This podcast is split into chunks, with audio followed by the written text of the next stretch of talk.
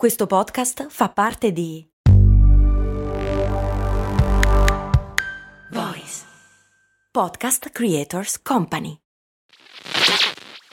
Questo ascolto è supportato da MD Supermercati Convenienti. Non so se avete notato anche voi, ma negli ultimi anni fare la spesa è diventato sempre più difficile. Nei decenni passati era quasi un rito familiare. Oggi ci dobbiamo destreggiare tra mille impegni e in più dobbiamo stare attenti al prezzo e alla qualità. Per fortuna però c'è MD che al prezzo conveniente associa anche la qualità dei prodotti. MD ci risolve più problemi in un colpo solo. Diciamo che si va sul sicuro. E scaricando l'app di MD potrai avere altri vantaggi, oltre a scoprire tutto l'universo MD. Ciao, sono Max Corona e ti do il benvenuto su Brandy Rewind. Brandy Rewind Un format unico e inimitabile giusto giusto per l'estate, così che potete riscoprire dei vecchi episodi di Brandy che forse vi siete persi. Ed è anche uno stratagemma per tenervi compagnia nei giorni in cui non sono riuscito a registrare Brandy, ma vi invito a venirmi a trovare sul canale Telegram, su il podcast Story di Brand e sulla pagina Instagram Story di Brand, che se non sono riuscito a registrare Brandy sicuramente starò facendo qualcos'altro, quindi state sempre all'occhio e allerta. Mettetevi comodi e torniamo indietro nel tempo.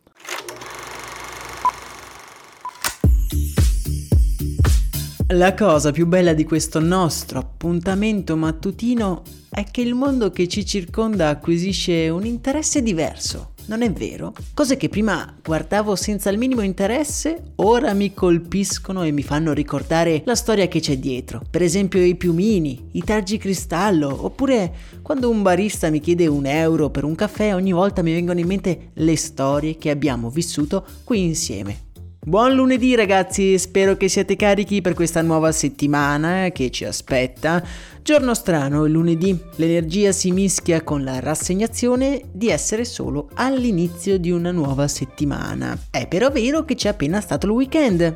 Voi che cosa avete fatto questo weekend? Io ieri sera me la sono proprio presa davvero comoda. Divano partita con una bella pizza mangiata direttamente dal cartone. Lo so, non è il massimo dalla vita, ma qualche volta, beh, ci vuole. Mentre trangugitavo quella delizia, mi sono fermato a guardare il mio piatto improvvisato, il cartone. Un'innovazione non da poco. Chissà come si faceva prima a trasportare la pizza in realtà la storia non mi sembra così interessante, cioè sembra una cosa così radicata nella nostra cultura che, non so, il cartone della pizza, dai, cioè c'è sempre stato.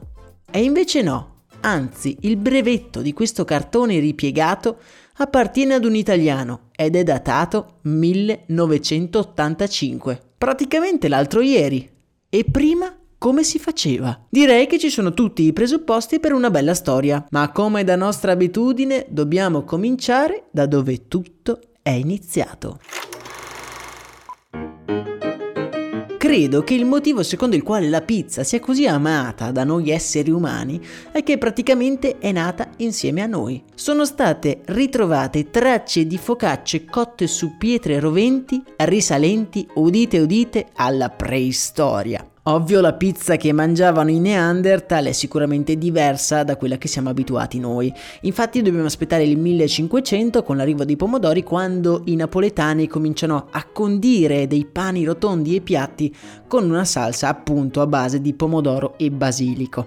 La pizza è all'epoca e poi nei secoli successivi un alimento povero ed esclusivamente pensato per il takeaway. Veniva venduto agli angoli delle strade di Napoli da venditori ambulanti che utilizzavano dei piccoli contenitori di rame a forma di botte dotati però di un doppio fondo nel quale inserivano delle braci per tenere la pizza al caldo. Queste eh, stufe, per così dire, venivano trasportate e le pizze eh, venivano consegnate a domicilio come se fossero appena sfornate. La pizza viene all'epoca consumata sempre ancora calda, appena fatta e non c'è una vera e propria cultura di quella che possiamo chiamare delivery. Con la diffusione di questo prodotto però in America, anche il takeaway della pizza ha una nuova vita.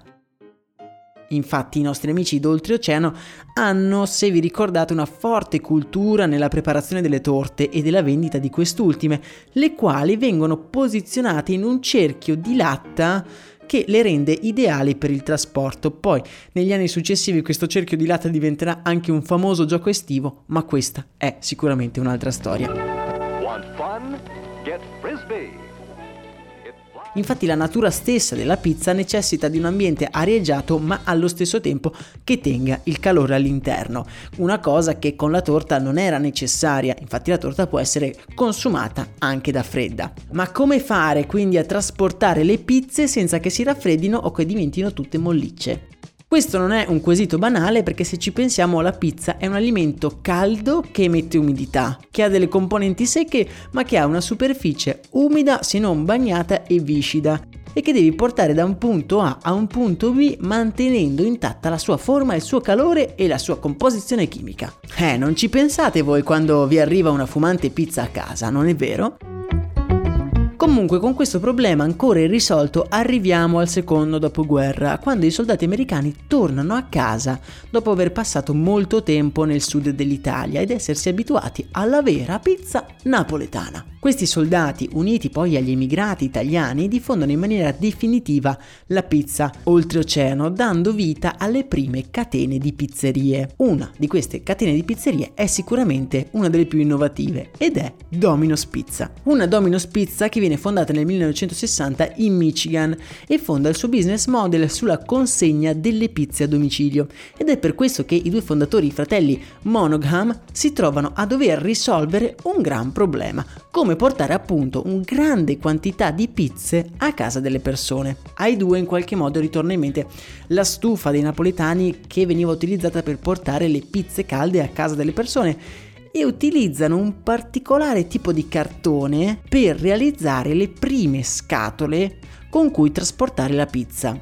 Il cartone rigido isola il calore, ma allo stesso tempo fa uscire il vapore dai piccoli buchi delle sue pieghe. Il successo è sotto gli occhi di tutti, infatti Domino's Pizza comincia lentamente ma inesorabilmente a conquistare l'America. Quasi contemporaneamente, in Italia, a Treviso, un inventore di nome Sergio Boscolo progetta un cartone molto simile a quello di Dominos brevettandolo però nel 1985. Sergio poi fonderà un'azienda su questo prodotto, la Treebox, un'azienda che è diventata negli anni leader mondiale nella produzione di cartoni per la pizza. Nel mondo vengono utilizzati più di 3 miliardi di cartoni per la pizza ogni anno e di questi più di 700 milioni solo in Italia. Parlando di Domino's eh, ci dobbiamo rendere conto che ha prodotto un'altra innovazione, quel piccolo piedistallo di plastica eh, che certe volte si vede al centro della pizza da sport per tenere ben distanti il cartone dalla superficie della pizza. Questo può sembrare una banalità, ma torna utile quando si parla di riciclaggio. Infatti i cartoni della pizza non sono riciclabili se hanno evidenti tracce di cibo. Il fatto di tenerli ben separati permette quindi di poter riciclare almeno una delle due parti del cartone cartone, la parte superiore. Per risolvere il problema dell'utilizzo dei cartoni, i nostri amici americani hanno anche pensato di mettere, sentite un po', la pizza dentro una scatola fatta con dell'altra pizza. Ebbene sì, un pizzaiolo di New York un giorno si è svegliato e ha pensato fosse una buona idea creare una scatola di focaccia per mettere dentro un'altra pizza. si risparmiano i cartoni, dichiara spavaldo ai giornalisti, senza poi rendersi conto che per trasportare la scatola che contiene la pizza serve un'altra scatola, di cartone però. Un vero genio. Ma la palma per l'innovazione più geniale va a due italiani di Iesi che hanno creato il cartone con delle bretelle, così da permettere a tutti di mangiare una pizza comodamente da in piedi senza aver bisogno di un tavolo e avendo contemporaneamente anche le mani libere. Lo so, vi sento che state sorridendo, non vi sembra un'innovazione degna di nota? E invece questi due hanno vinto addirittura un premio per la miglior innovazione in un'importante fiera della Svizzera. A scanso di equivoci vi metto una foto nel canale Telegram, il cui link trovate in descrizione. Beh, che dire, un viaggio davvero incredibile spero proprio che la prossima volta che vi arriverà una pizza a casa vi ricorderete che quella scatola è il risultato di una sfida durata secoli, se non millenni. Per oggi è davvero tutto, noi ci sentiamo domani, un abbraccio da Max Corona.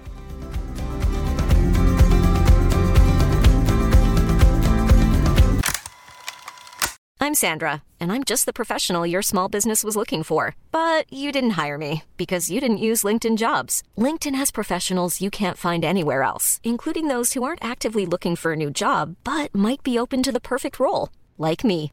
In a given month, over 70% of LinkedIn users don't visit other leading job sites. So if you're not looking on LinkedIn, you'll miss out on great candidates like Sandra. Start hiring professionals like a professional. Post your free job on linkedin.com/people today.